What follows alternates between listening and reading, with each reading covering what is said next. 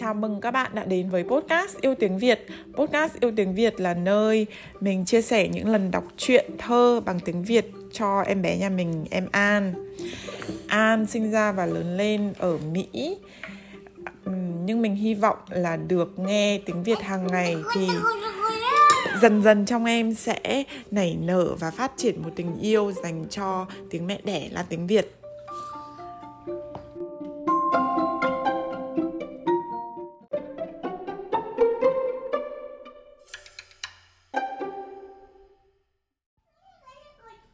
Chào mừng các bạn đã đến với tập 49 của podcast Diêu tiếng Việt. Hôm nay mình lại đọc cho em ăn trước khi em ăn sáng Bởi vì à, bây giờ à, lịch trình một ngày của em lại có một chút thay đổi. 8 giờ sáng từ trên gác xuống nhà Có nửa tiếng chơi ở dưới sàn nhà. Và để à, trước khi ăn sáng à, Trong khoảng thời gian này thì mình sẽ pha cà phê và đọc sách cho em thay vì chỉ uh, ngồi chơi với em bởi vì trong thời gian này em có thể tự chơi còn mình thì có thể đọc sách. Hôm nay an mẹ sẽ đọc cho con chuyện cười da vàng. Ngày xưa ở một mường nọ bố mẹ sinh được hai người con trai. Người em thì thật thà chất phác. Người anh từ bé đã tỏ ra tinh danh láu lỉnh hơn em rất nhiều mỗi người một nét. Nhưng được bố mẹ bảo ban hai anh em vẫn sống với nhau hòa thuận. Ông bố của họ là người cơ chỉ và có tiếng cần mẫn. Hàng ngày ông cắt đặt người nào việc nấy, anh em không được tranh giành ghen tị nhau. Nhà họ tuy không giàu nhưng cũng có của ăn của để vào lại khá trong vùng. Hai anh em lớn lên được bố mẹ cưới vợ gây dựng cho sẵn nong sẵn né họ cứ việc làm ăn cuộc sống thật là yên ấm đề huề nhưng từ khi anh em có vợ, trong nhà bắt đầu xảy ra những việc lục đục, người anh vốn tinh danh sắc sảo hơn, thường cậy mình là bề trên, lại được người vợ đáo để ngoa ngoắt. Vợ chồng người anh lúc thì ngấm ngầm, lúc thì ra mặt trì chiết. Trách cứ vợ chồng người em, họ muốn được ông bố yêu mình hơn, để rồi sau này lấy thế con cả độc chiếm của cải trong nhà. Năm tháng qua đi, ông bố ngày một già yếu thì mối bất hòa ngấm ngầm giữa hai anh em cũng ngày một tăng lên. cho đến một năm, ông bố thấy trong người khó ở, gọi hai con đến dặn. Dặn này bố thấy trong người mệt mỏi lắm, khó lòng qua khỏi bệnh già. Các con thương bố thì phải sống hòa thuận, đùm bọc lấy nhau, không được tranh giành hắt thủi nhau. Mà làng xóm người ta chê cười, bố nằm xuống, anh em ở chung với nhau là tốt. Nếu không, phải sau 3 năm mới được ra ở riêng. Anh em ra ở riêng thì ngôi nhà sàn này là của thằng cả, nhà dưới cho thằng hai thằng cả được hơn thửa ruộng tốt ở ven suối làm ruộng hương hỏa. Còn mọi thứ trong nhà đều phải chia đôi. Nghe bố nói hai anh em rất đỗi thương xót, nước mắt vắn dài. Họ xin hứa làm đúng lời bố dặn. Ít ngày sau, ông bố qua đời. Lo liệu công việc cho bố xong, hai anh em vẫn ở chung với nhau. Nhưng không được bao lâu thì những sự bất hòa vô cớ cứ ở đâu ập đến. Người chị dâu ra mặt chê bai, nhức móc vợ chồng người em về nết ăn nết ở thôi thì lười biếng dựa dẫm vụng về, đủ những thói hư tật xấu, vợ chồng người em phải chịu tất cả. Lúc đầu người anh có ý ghét bỏ người em nhưng không nói ra miệng. Dẫu sao ông bố mới nằm xuống, lời di chúc của bố chưa phai. Dần già anh ta dựa vào vợ, nghe vợ, mọi điều ong tiếng ve đều đổ cho vợ mà phai nhạt, xa lánh dần người em. Đến lúc ra mặt hắt hủi muốn chiếm cả gia sản, người em kiếm cớ bàn định với em. Người anh kiếm cớ bàn định với em anh em ta thì thế nào cũng xong. Nhưng cái nghiệp chị dâu, chị em dâu ăn ở với nhau là khó lắm. Chi bằng anh chị cho vợ chồng chú ra ở riêng. Ai lo gây, ai lo gây dựng cơ nghiệp người ấy? Hàng ngày không va chạm lẫn nhau, tình anh em càng bền chặt. Người em vốn thật thà, không hiểu được chủ ý của người anh liền giải bày. Em là bề dưới, anh bảo sao em cũng phải nghe.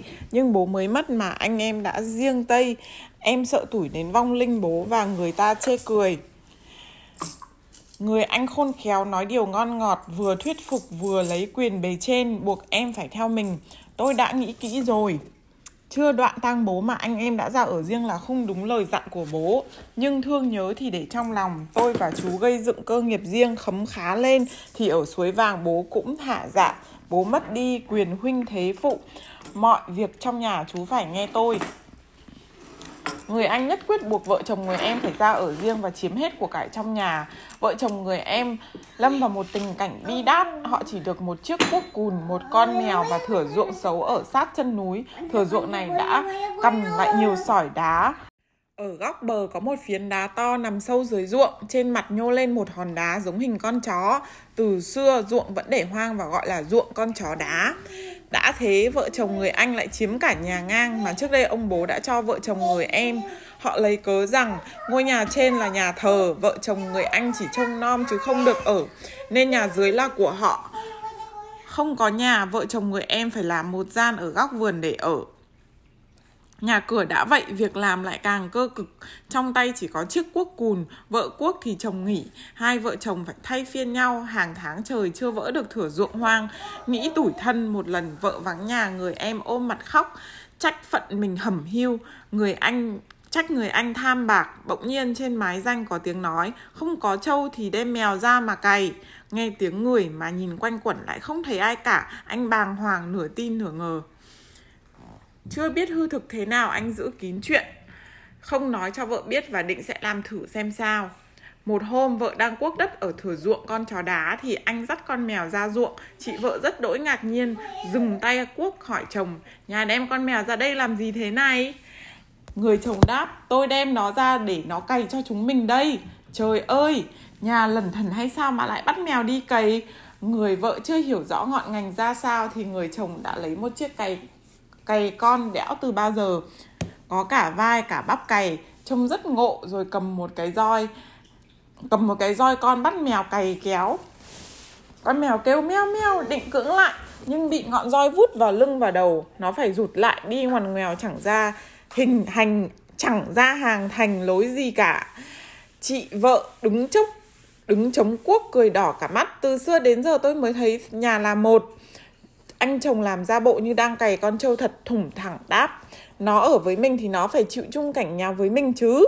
Với lại làm thế này để cho đỡ mệt chứ sức đâu mà bập cái cuốc cùn suốt ngày.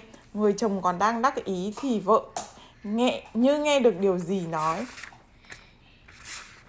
Này nhà ơi, nghe như đâu có tiếng cười. Thôi nhà đừng bắt mèo nó cày nữa. Kẹo, kẻo ai trông thấy họ cười cho đấy. Chồng vẫn thản nhiên Cười, có ai ở đây mà cười Mà có biết họ mới cảm cái cảnh nghèo của mình? Người chồng cứ lom khom chốc chốc lại vút một roi vào lưng con mèo. Bỗng người vợ hớt hải nói Này nhà ơi đúng là có tiếng cười thật Sao đồng không mông quạnh thế này mà lại có tiếng cười nhỉ? Người chồng cũng nghe thấy tiếng cười Đâu như ở góc bờ chỗ con chó đá Tiếng cười sảng khoái hể hả làm sao?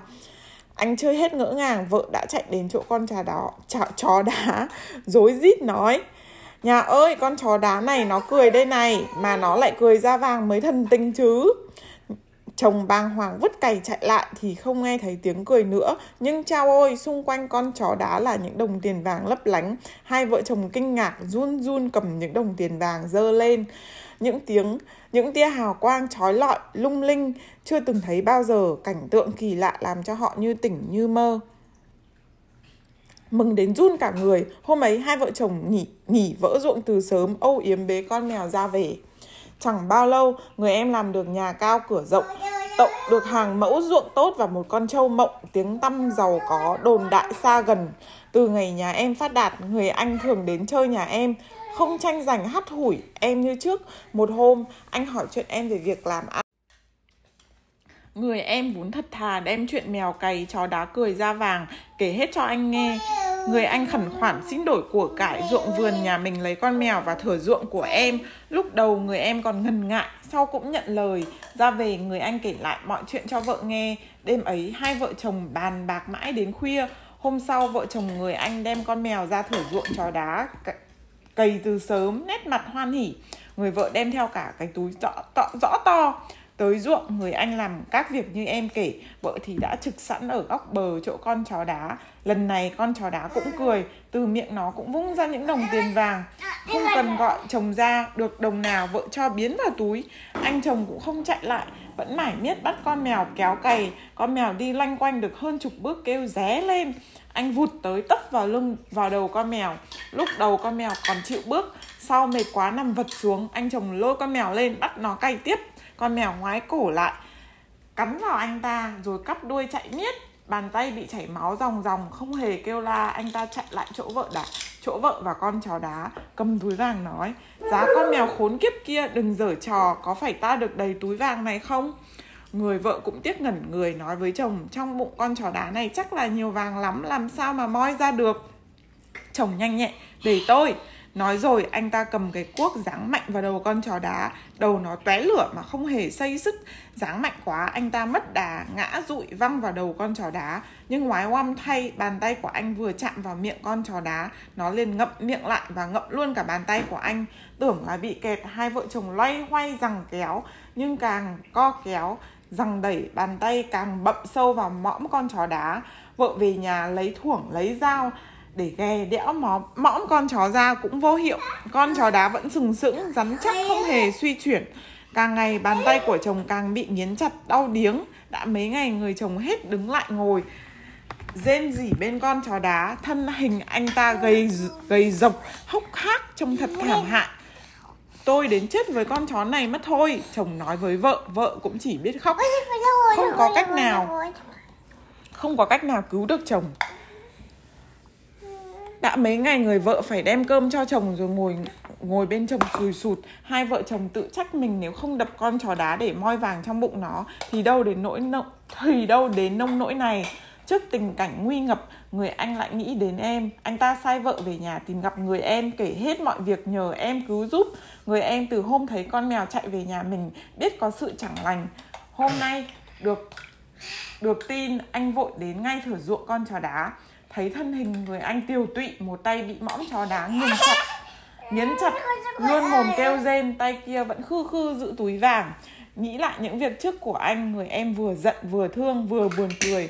Người em sai vợ đem con mèo ra sắm sửa chiếc cày như trước cho nó kéo cày. Quả nhiên con mèo đóng cày đi được vài bước con chó đá rung rung cái đầu rồi cất tiếng cười. Con chó đá mở miệng người anh rút được bàn tay ra nhưng lạ thay con chó đá cất tiếng cười thì cái túi vàng trong tay người anh cũng rung động. Những đồng tiền vàng trong túi nhảy nhót bay ra khỏi túi rồi chui tọt vào mõm con chó đá. Khi con chó đá không cười nữa, trong túi cũng không còn đồng tiền vàng nào. Cảnh tượng kỳ lạ làm mọi người rất đỗi kinh ngạc. Người anh thoát chết vừa mừng vừa sợ cứ đứng ngây ra nhìn. Từ đó vợ chồng người anh không dám ở ác tham lam với em mình nữa. Vợ chồng người em trả lại. Của cải trước đây đã đổi bằng con mèo cho anh chị tình anh em ruột thịt của họ được giữ vẹn đến già. Các bạn có thể à, nghe thấy trong quá trình mình đọc thì em an có cao giọng lên một vài lần.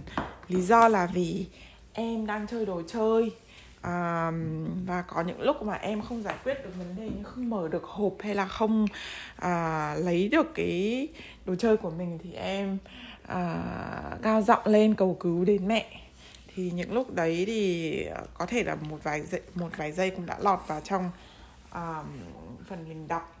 Uh, còn phần lớn là nếu như mẹ em hét to quá thì mình cũng phải uh, cắt đi khỏi uh, phần uh, phần uh, phần đọc và đọc lại một chút. Uh, nhưng mà dù sao thì em tự chơi được dần dần các kỹ năng phát triển và thậm chí là biết được cả là nếu như mà mình có gặp vấn đề thì hỏi mẹ. À, nhờ đến mẹ thì đấy là một uh, đều là những bước phát triển rất là tốt cho em. Nên mình cũng không không bực mình hay là à, hay là không uh, không bực mình với em gì cả. Cảm ơn các bạn đã cùng em nghe một chuyện cổ tích khá là dài. À, nếu các bạn có góp ý à, bình luận hay là à, hay là muốn hay là có chia sẻ gì về podcast thì các bạn có thể gửi đến email cho mình là by thương trần at gmail.com viết tiếng việt b dài thương trần a gmail com. Bây giờ thì đã là 8 giờ 30 mình phải cho em ăn đi ăn sáng đây cảm ơn các bạn một lần nữa và hẹn gặp lại các bạn trong các podcast lần sau. thank you